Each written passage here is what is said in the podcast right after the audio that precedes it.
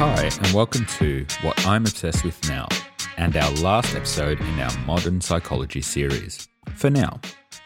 As always, I'm your friendly host and obsessive, Byron.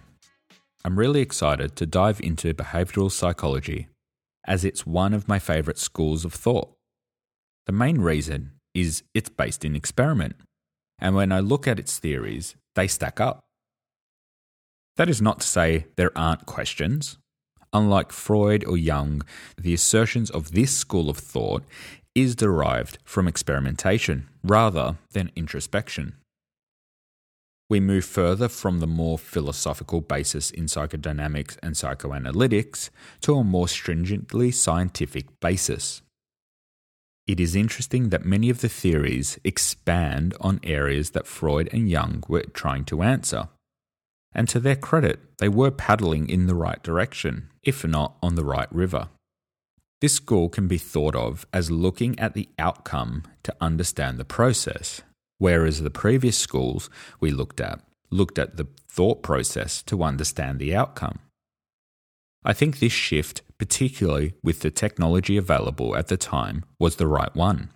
It has greatly expanded our understanding of the human mind. I also feel that behavioral psychology can be thought of as Newton's theory of gravity, and the current brain mapping technology is slowly edging towards a psychological equivalent of Einstein's theory of general relativity. Maybe one day psychologists will have an equivalent of E equals mc squared to explain the human mind. I mean, I know E equals mc squared doesn't explain all of physics, but I hope you get my general gist. Now, behavioral psychology is a huge area, so it's impossible to cover all in one episode. For behavioral psychology, we will hear about four people and their contributions to the field. We'll start with Pavlov and his dogs, Watson, the father of the field, B.F. Skinner, one of the most well known contributors, and lastly, Harry Harlow. I think you'll really enjoy this one, and it will make you look at your actions and those around you. It'll have you thinking, how am I conditioned, and what rewards do I seek? So sit back and stop dribbling. Let's get going. Behavioral psychology is about understanding our minds through our behaviors. Easy, right? Podcast over. Well, not quite. And as we continue on our obsessive journey, what we will find is that the most simple assertions have deep, dark, and complicated underbellies. The idea is to use systematic research to better understand the way the mind works. This can be seen as a contrast to the psychodynamic and analytical methods. It also strikes me as having the human species step down off the pedestal. The psychological schools before it and the philosophical theories of thought had us placed above our cousins in the animal world. Understandable, we do like to think we are special. It also makes sense that we would be different. Look around us. Religion too puts humans as the special species, almost like aliens landed on Earth. Behavioral psychology throws this out. We are like our animal friends and in fact, we will study them to learn more about us. How sacrilegious. Freud, Jung, and the like wanted a way to understand and then help improve the mental state of us. The same is true of behavioral psychology. It is supposed that our reactions are learned, that these are patterns of behavior we can observe and understand. Learning how the mind works from the outside in. On the other side, treatment, it means that we can change those patterns. We have autonomy over our ingrained habits. This leads to better decisions and happier lives. It is also a marketer's dream, and Facebook has taken full advantage of this. By understanding our reactions, they are able to manipulate our behaviors. They don't need to understand the underlying cause or how this affects us long term. For them, it's a transactional endeavor, and this isn't a pylon of Facebook or social media in general. Advertisers have been doing this for years. When I was first learning about behavioral psychology, I thought, yes, but how do you explain complex situations? The love of a child, pets included, partner, or other loved ones. How do you explain why a person would subject themselves to situations that beggars belief? Remember when I said that the simple answers are complex? Well, the complex answers are simple as well. A complex picture can be broke down into its smaller parts. It's like a painting. Even the most amazing paintings, like the Starry Night, when you stand back and look at it, it is an incredible achievement. How could anyone, particularly a man who cut off his ear in an argument about a prostitute he was in love with? But even this painting can be broken down. The closer we get, the more detail we can see. The painting, at one point seeming to be a monolith, is built stroke by stroke. True, it can be said that our behaviors are built stroke by stroke until one day you step out and you have a person. This is why psychology is so difficult. The brain is one of the most complex structures in the universe. One day we will be able to break it down stroke by stroke. That is what the behavioral psychologist is trying to do. A challenge that will never be won, but valuable in its pursuit alone. First person on our whirlwind tour of behavioral psychology is not a psychologist. Ivan Pavlov was a Russian physiologist. Born 26 September 1849 in Ryazan, Russia. From an early age, Ivan demonstrated a great curiosity and intellect. He had boundless energy for research and finding out more. He swore off religion and devoted his life to science and discovering what underpins our world. This curiosity and vigour paid off in 1904 when Pavlov won the Nobel Prize in Physiology. He was awarded the prize in recognition for his work on the physiology of digestion. This area is where we are interested as well digestion, and specifically the lubrication of it. Think of your favourite food. Mine is pizza. Now think of the most delicious pizza, or insert your food. For me, it's a pizza shop we discovered by accident on a drive through Bentleigh in Victoria, Australia. The base is perfectly crunchy on the bottom, just the right amount of cheese and toppings. It dumps a shed load of dopamine into my brain. Now take a minute to think of yours in detail. Now, is your mouth watering? I bet it is. The automatic reaction was what Pavlov discovered and it kicked off the field we are looking at. Now wipe your mouth and let's look at the discovery. The discovery of the Pavlovian condition and what we will call classical conditioning moving forward was done entirely by accident. Isn't that the way it always is? Pavlov was trying to understand saliva and had inserted a tube into a dog's mouth to measure the volume when they were fed a powder made from meat. Before we move on, this episode does use animals in experiments quite extensively. At some points, it may be a bit uncomfortable. Pavlov thought that the dog would start to salivate when the food was put in front of them. That makes sense, right? The dog sees the food, knows he's going to eat, saliva is produced. But Pavlov noticed something curious. The dogs would begin to salivate when they heard the footsteps of those bringing their food. This is interesting it may not sound it, but the stimulus transferred from the object, being food, to an associated event, the footsteps. This was the start of classical conditioning. A conditioned stimulus creates a conditioned response. It was asserted that this was a hardwired reflex, food making the dog salivate. Pavlov then tried a neutral stimulus, a metronome, and there was no response. Then he began to condition the response by making the metronome click whenever the dogs were fed. After this was repeated, the stimulus was conditioned. The conditioned stimulus was the metronome, and the conditioned response was the salivation. He also discovered the concept of temporal contiguity. which simply means the conditioned stimulus, being the metronome, needed to be close in time to the unconditioned stimulus. If the time was too far apart, then the reaction would not happen. The amazing thing is, the unconditioned stimulus can be removed and the reaction still occurs.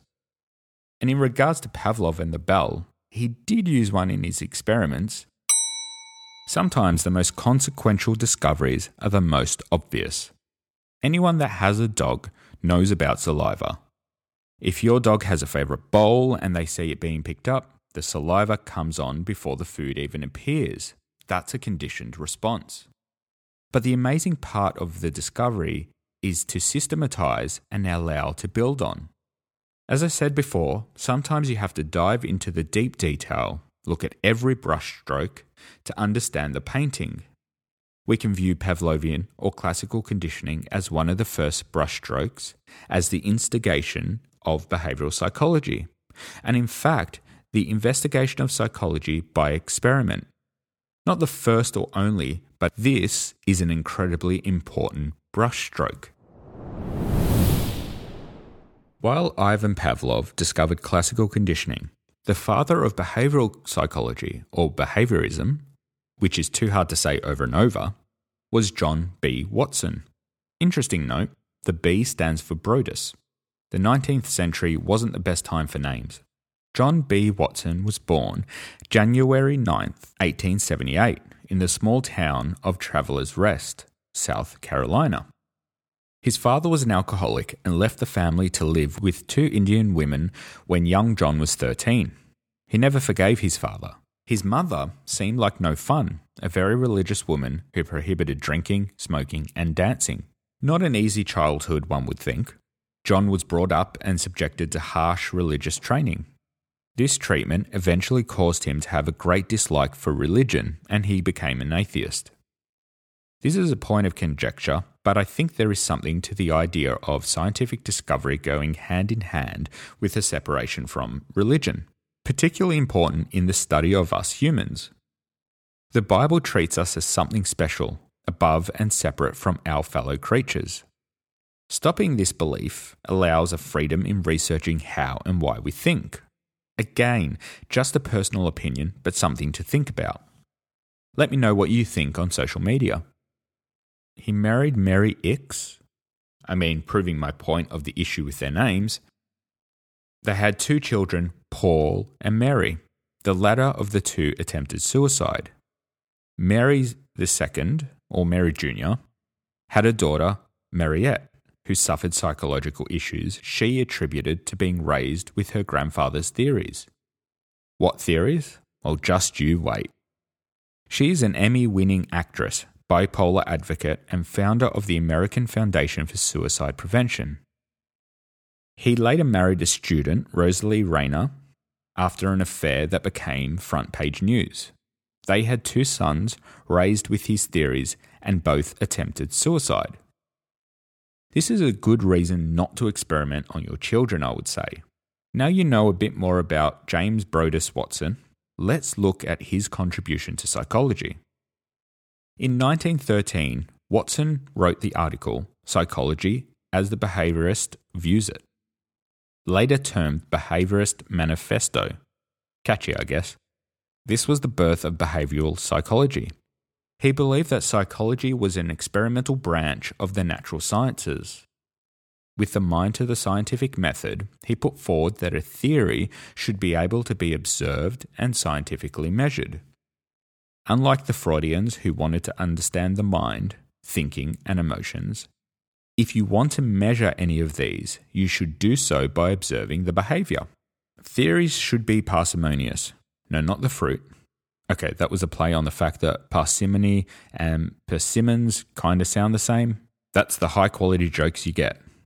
Well, you paid nothing, so beggars can't be choosers, right? Parsimony means when you look at the data and you have multiple theories, the simplest that fits the data is the one to choose. Watson believed no matter how complex the behavior, it could be reduced to a simple stimulus response association. Whether that be Pavlovian classical or operant conditioning, known as learning theory. We know what classical conditioning is. The a stimulus creates a response. The sight of the unconditioned stimulus to food creates a response of saliva. You introduce a neutral stimulus, pair it with food by ringing a bell whenever food is present, and there you have a conditioned response to the stimulus. Bell goes, you drool. Operant conditioning is about consequences. When you do the dishes, I give you a cookie. Therefore, you'll do the dishes because cookies. It's how we train dogs sit, and then a treat. And eventually, you can remove the treat. Now, you can have a reinforcement to encourage a behavior or a punishment to reduce the behavior. Coupled with this can be positive or negative. This always confused me because positive means adding a stimulus and negative means removing an old stimulus. So, not if it's cookies or chili, but give or take. I see classical as the stimulus coming before the behavior and opera, an operant coming after the behavior. A key to the ability to test these theories was the belief that animals and humans learn in the same way. This meant that you could experiment on rats and pigeons and extrapolate. Think of all the people they kept out of cages. One of Watson's interesting theories was how emotions were conditioned. Remember, we are looking at the external outcomes of emotions. Watson believed there were three unlearned emotional reactions at birth. Fear, this comes on by two unconditioned stimuli a sudden noise or loss of physical support. Now, as you get older, lots of things scare you. I can't deal with nails coming off backwards. How do you explain this? These stimuli are learned we are conditioned to be afraid of things. Unlike Jung's ideas of the collective unconscious, believing fears were inherent to all of us, Watson thought they were conditioned. Next up is rage. This unconditioned stimuli is constraint. Being held down and unable to move will cause screams. I mean, not really. Have you seen babies? They love to be wrapped up, and kids love to be tucked in. To a point. As we age, this feeling of constraint is transferred to that of being forced to do things we don't want to do. So we can be conditioned to feel rage when forced to do things against our will. This sounds a lot like a reaction to lack of control. That I can believe. Control causes beings to do strange things, and rage is one of them. The last on our emotions trip is love. This is an unconditioned response to being tickled, patted, or lightly stroked, laughs and smiles all around. And all those who think they have a special bond with their kid, Watson believed that infants didn't love anyone in particular, that they are conditioned to love their parents. After all, they are the faces they see all the time. And again, as we grow up, this feeling is conditioned to other things, people's, and in my case, my little chihuahuas, rabbit, and parrot. Watson believed that these are all associated with mother, which to anyone that didn't have a mother doesn't make sense. But he was a man of his times. And honestly, what is it with psychologists and mothers? Watson's thoughts on children, child rearing, and experiments go away to making me believe he was a bit of a prick. Possibly as a result of his less than ideal childhood, he has some interesting ideas of kids, and ethics weren't really his go to. Okay, so he had some interesting ideas on child rearing. Let's take a look. If you are in the family way, I'd get a second opinion before implementing any of these. First off, he viewed raising kids as an experiment and did so with his children. Considering that three out of four tried to end their own lives, I'm not sure this was the best strategy. Starting on a positive, Watson believed that negative emotional reactions were to be kept at a minimum. The idea was to stay positive and have a comforting home. He thought loud and sudden noises should be avoided and keep things that could hurt them out of reach. Now, the second is just common sense but loud noises. I remember going to school with kids who were startled easily, and let's say it was fun to scare them. And when it comes to tantrums, just avoid them. He believed that they should be encouraged to take charge of things that would cause tantrums, like making them the masters of their own bedtimes and baths. He did say that they will still happen, you can't control everything. Sounds well and good, but kids are crazy. There are enough videos online of kids having tantrums because a leaf touched their foot to convince me that this advice does not work outside the lab. Now, this theory is followed by way too many hippies that think kids are smart enough to make their own choices. I'm not sure all adults are. Dr. Watson wasn't the warmest guy either. He believed love was just a reaction to a stimulus, and that you shouldn't love the kid too much, because if you love the kid too much, they'll grow up being reliant on being loved. Jokes aside, there is a limit to how dependent a child should be on their caregivers, and this changes throughout their stages of life. Whilst I think there is something in there, it is a hammer where a microscope is needed. To illustrate this point, here is one hell of a quote Let your behavior always be objective and kindly firm. Never hug and kiss them. Never let them sit in your lap. If you must, kiss them once on the forehead when they say goodnight. Shake hands with them in the morning. Give them a pat on the head if they have made an extraordinarily good job of a difficult task. I think with how his children struggled with mental illness and the way this hits when you say it out loud, this advice seems to miss one important part of human development, and that is the human element. If you raise your children like this, you are not going to have happy children.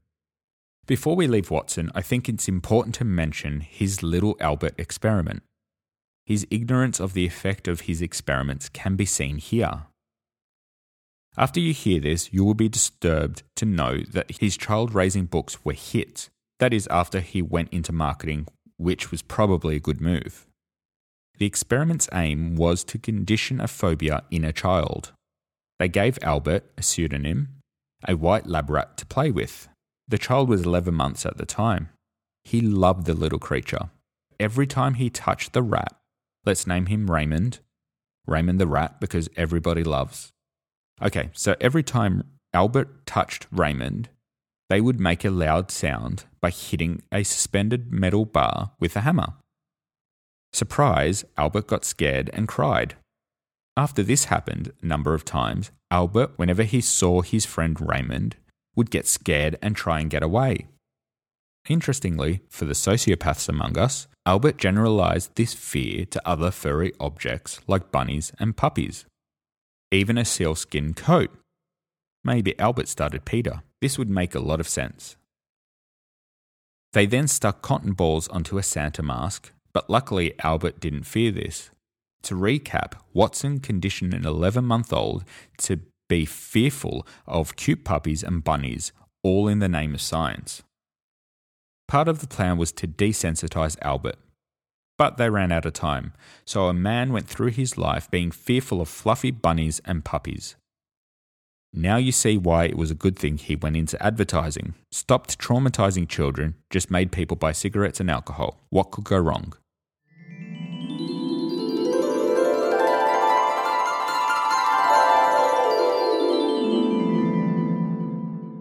Our next important person to look at is Boas Frederic Skinner, or better known as B.F. Skinner, thankfully. I'm telling you, old timey names are odd. Skinner is my favourite of the behaviouralists and is incredibly instrumental to the field. I've always found his work to be informative and it holds up well. Skinner was born March 20, Susquehanna, Pennsylvania, and lived to the ripe old age of 86. Skinner grew up in a religious home and, like Watson, became an atheist. Skinner was an ingenious child and seemed to have a normal upbringing, nothing like the challenges Watson grew up in. Perhaps this stability creates more ethical researchers. Let's find out. A detail that might explain my admiration of him after graduating Harvard, he tries to write a great American novel. He got disillusioned by his literary skills and gave up. He called this the dark years. And I mean, I feel him. Skinner read Watson's behavioralism, and this led him to study psychology. He received his PhD from Harvard in 1931 and then went on to teach at a number of universities. He eventually found his way to Harvard and remained there until he retired in 1974. Through his career, his contributions to psychology and more specific behavioral psychology became known as Skinner's behavioralism. Skinner brought together the two conditioning principles, classical conditioning he termed respondent behaviors, and operant behaviors, aka operant conditioning. Nothing groundbreaking just yet. Skinner brought these two ideas together in his study of behavior. He was guided by three questions the first being, where does operant behavior start? Where does it come from? His explanation to this is simple and similar to evolution and makes a lot of sense. You do the things that give you positive reward and ignore the things that give you a negative consequence. It is simple and profound in the same way that evolution is.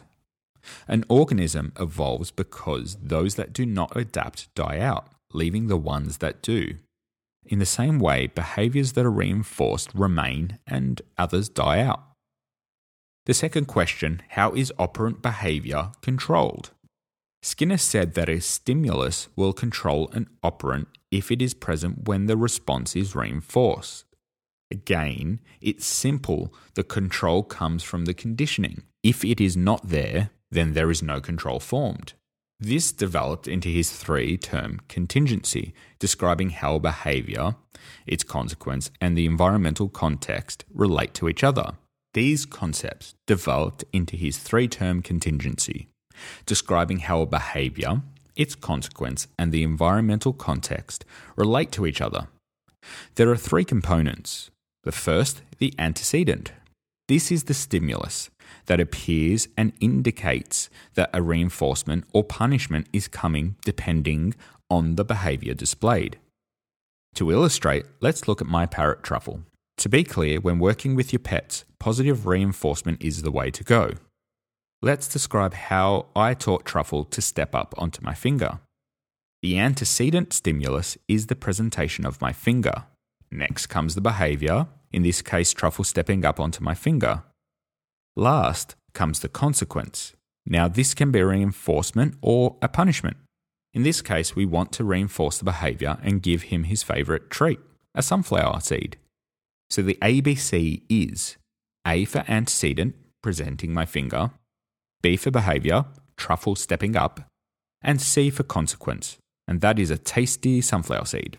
The last of the three questions is how complex behavior is explained a question we have touched on with my paintbrush stroke method. One of his theories he termed chaining, and it broadly matches my explanation. He posited that one reinforcement can also reinforce further behavior, these behaviors chaining one to the next. He believed more complex and longer chains can be created with more stimuli and responses. Truffle can jump onto my finger spin around, and say, hey, baby, and get a treat. But Skinner acknowledged that some behaviours are too complex for this explanation and introduced the concept of rule governed behaviour. This is any behaviour that is influenced by verbal antecedents, following instructions basically. These can be someone telling you something or internal instructions. This is a true statement that we have all experienced but I think there is still an element of chained behavior here. We learn to respond to these stimuli because there is a payoff.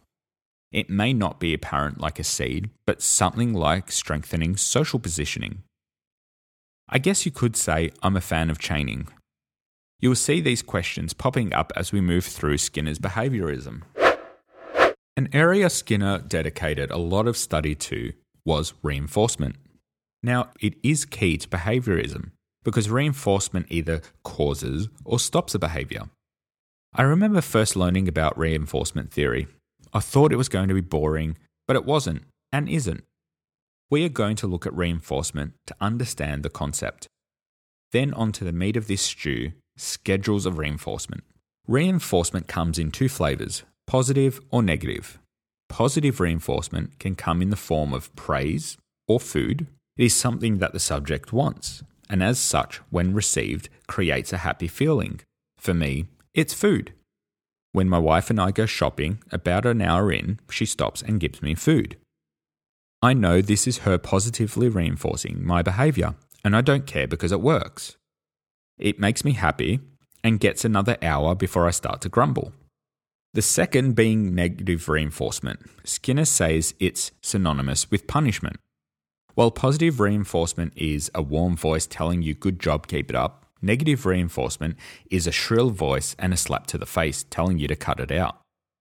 Positive encourages and negative suppresses. Skinner said that suppression was temporary and often had unwanted consequences. Once the negative consequence is removed, the behavior often returns. This is why positive reinforcement is more ideal. The consequences of punishment can be aggression or fear attachment. I hope this convinces wives out there with husbands who have short tempers and attention spans that a treat for behaving is much better than a whack on the nose. Hypothetically, of course. Jade, keep feeding me. The next section is absolutely fascinating because it doesn't act as you would expect, which for me is the most exciting thing to learn. It also gives us a glimpse into why we and those around us may respond to a stimulus. I'm guessing there is a lot of attention to these concepts by people in social media and advertising. The schedules of reinforcement were developed because it was obvious to Skinner that behavior is reinforced multiple times. He worked with Dr. Charles Ferster and did an extensive analysis of reinforcement. To measure the effectiveness of reinforcement, they are measured in two ways response rate is the rate at which the desired behavior is performed. The second is extinction rate, which is the rate at which the desired behavior dies out once reinforcement is stopped. These will be our measures to see which of the following is the winner of schedules of reinforcement. The game.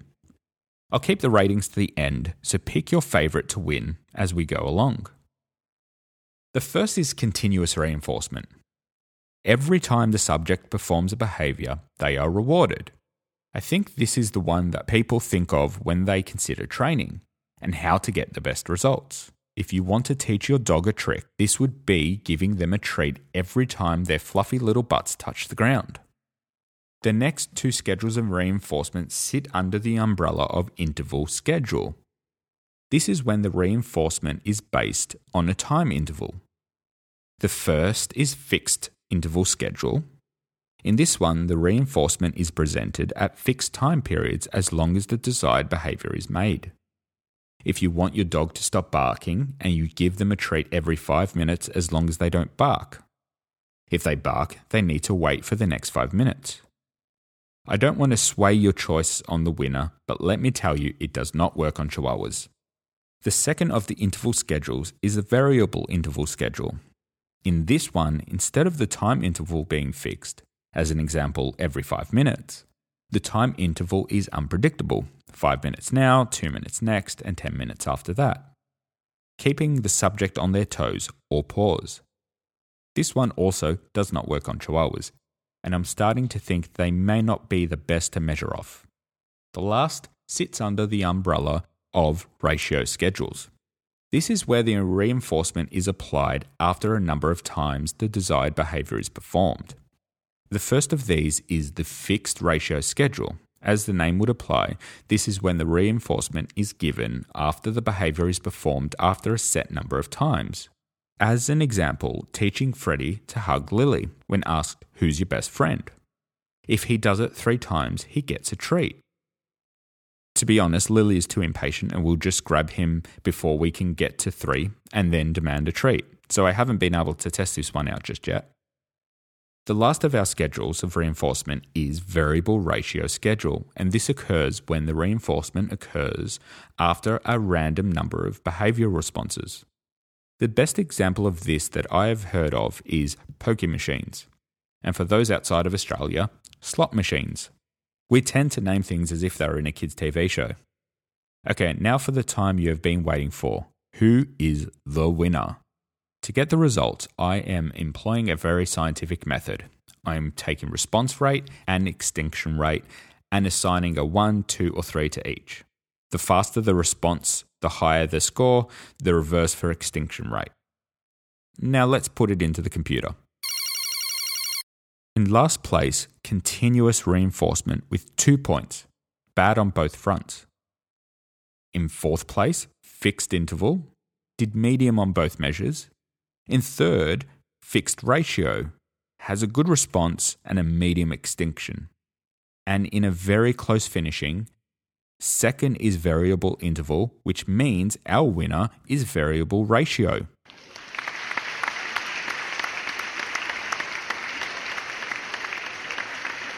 Both of the variables scored a 3 on both measures. But variable ratio just eked out a win because in a number of articles it's put forward as extremely hard to extinguish. So I gave it a 3.1. Some may say it's cheating, but we need a winner. The articles all echo the same message that due to the variable nature, the subject is more likely to continue the behaviour because they are used to not receiving the reward every time. This was something that makes sense when you think about it, but is surprising the first time you hear it. You would think the one treat for one behavior works the best. It would reinforce stronger, but it performed the worst. This was an interesting outcome when I heard it. Delving deeper, if the positive reinforcement is the hope or anticipation of the treat, then when you don't receive it, you keep trying because you know it will come at some stage. Not receiving it isn't a shock, and you are less likely to see extinction because there is always the hope that the treat will be materialized. That is the way I've made it make sense in my head, anyway. I mentioned pokies slash slot machines earlier. A number of studies have shown if you pay out at a fixed rate, people's interests go down. When you make it variable, interest goes up. This is being used with great success in the gaming industry. The machines are built on algorithms they pay out more or less depending on variables like time and clientele.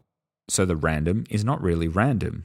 When you stop and think about it, you are going to see this everywhere. You're welcome. From the time we are dedicating to Skinner, you can probably tell he's my favourite. You could say I'm a Skinnerian, even if that does sound like a cult that steals people's skin. Before we jump off, I want to share with you two of his innovations. The first one we will look at is the Skinner box. His surname really does not lend itself to friendly devices. It is also known as the operant conditioning chamber, which also doesn't sound great. He developed the Skinner box while a graduate student at Harvard. The basics of the box is an interactive element at one end. For rats, a lever, and pigeons had a disc on the wall. The box allowed for a stimulus to be applied, a light or sound, and then a little shoot to give a treat. There was also the ability to punish through electric shock, which is pretty horrible. Why is the Skinner box such a great invention? Well, it brought behaviour into a clinical setting. It allowed for schedules of reinforcement to be programmed precisely. This clinical approach allowed theory to be tested. It did have its drawbacks, and we see this whenever you move observation into the lab. It measures a specific behavior in isolation, but that is not how the real world works and can miss interactions. That being said, the systemic measuring of behavior has given us a wealth of knowledge to build on. The second one is serious, but as I tell you about it, you're going to think I'm joking. I promise I'm not joking. This one relates to World War II, and Skinner was working with the US Navy what do you do when you need to attack German ships? Well, if your name is Burrhus, you initiate Project Pigeon. What? The flying rat, you say? Skinner taught pigeons to peck at pictures of enemy ships on a screen. They pecked on the screen and they got a seed. He conditioned the response, and those pigeons were German pecking machines. Next step, you put three pigeons in the nose of a missile. Yeah, you heard right. The nose cone was broken into three sections, a pigeon in each. A distant image is beamed in front of the pigeon, and if the pigeon saw a German, they pecked feverishly. The missile moved in that direction. Now you have a pigeon guided missile. If you thought the Spitfire brought down the Germans, it was really pigeons. Uh, no, not really. Even though it proved to be effective, it never went into battle the Navy decided to pursue more conventional guidance systems. I mean, war is far from funny, but pigeon guided missiles does break up the Nazis in death. And what did Skinner think of how this all went? Well, in a giant act of stating the obvious, he said, Our problem was no one would take us seriously. I mean, I understand how it works, believe it would work great, and yet I laugh at the thought. On a positive note, think of all the pigeons who were able to come home to their families from war. The next time you complain about a pigeon crapping all over the place, remember his great grandfather could have been a war hero. Not the way I thought we'd end the segment on one of my psychology heroes, but here we are War Hero Pigeon Poop. The last person we'll look at is Harry Frederick Harlow. Normal name if not for the Harry Harlow alliteration. Okay, this one is a hard one, and I include it here because his work on cognitive and social development is important. The way he did it is absolutely heartbreaking, so be prepared. To understand his contribution, we will look at his most famous experiments, the monkey studies. Now, you'll notice that this view is more high level because delving into the detail again is depressing and makes me sad. Harry Harlow wanted to understand attachment and what causes it. The going theory was that attachment is developed through food, if you think back to Freud, he believed the first year revolved around eating. With this in mind, it makes sense that attachment would be the result of feeding. I mean, I attach to people who feed me. How do you test this theory? He took rhesus monkeys, the cutest monkey, and separated them at birth from their mothers. He then provided them with a metal mother who provided milk and a softer mother covered in cloth who didn't provide food. What they observed was the baby monkeys preferred the soft mother, only going to the metal mother for food and then back to the cloth mother so they could cuddle. This goes against the idea that attachment is food driven, and if you have ever cuddled with a baby, you will see this. But to scientifically prove this added a step in our understanding of development. Harlow also observed something interesting about how these babies developed. To perform these experiments, he needed access to baby monkeys and, as such, had a colony.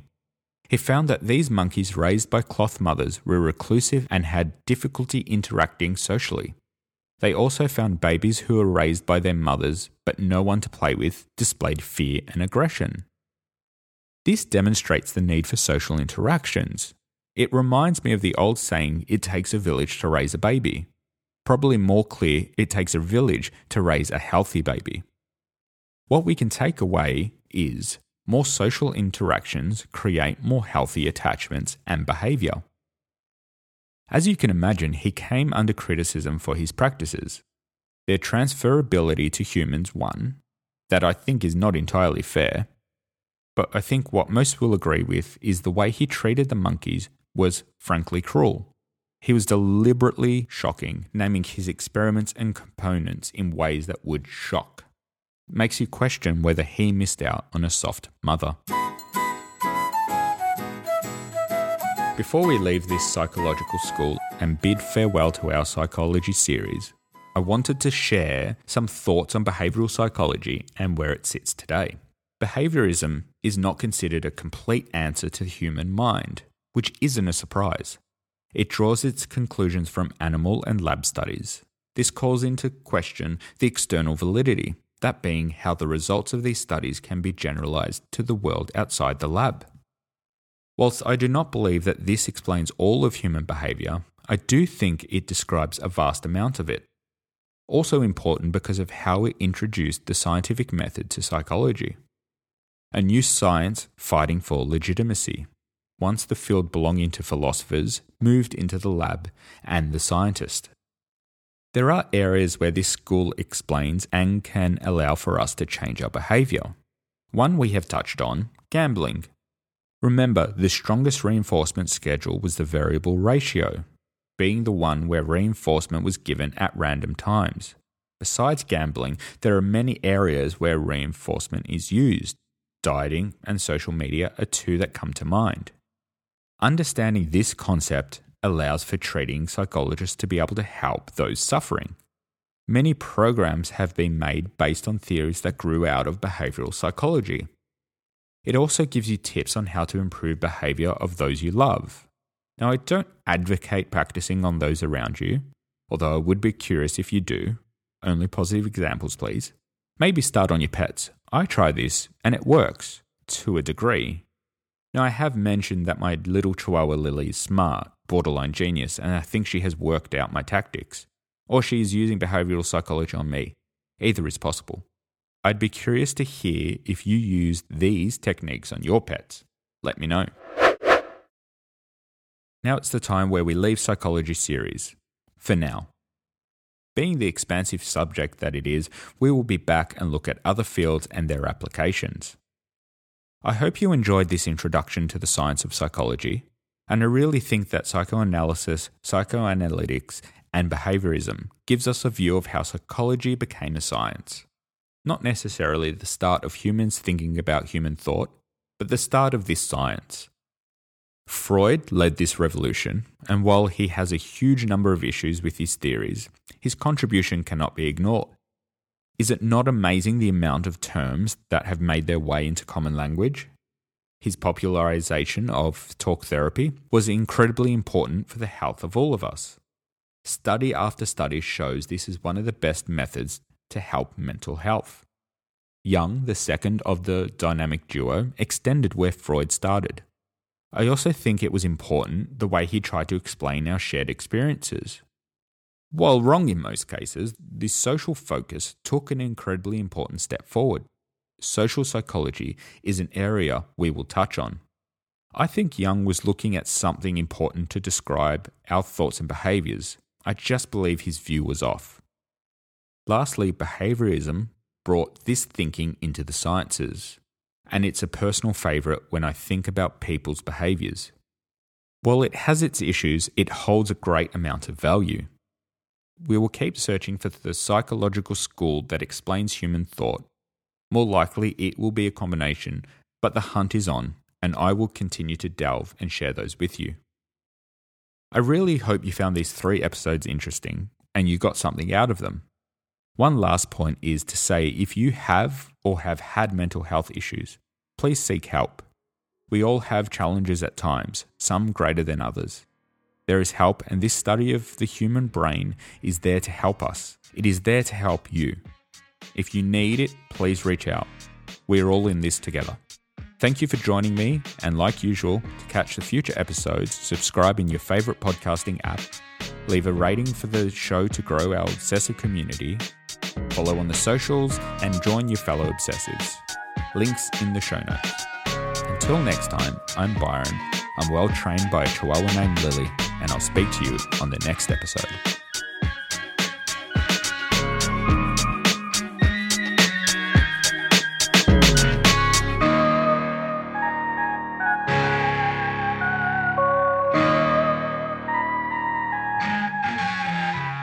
Written, produced, and edited by Byron Gatt for Pinchicus Media. Sound designed by Lily and Fred. They designed the barking, I edited out. Check out the full credits in the show notes and how to get in touch. Theme music from mixkit.co.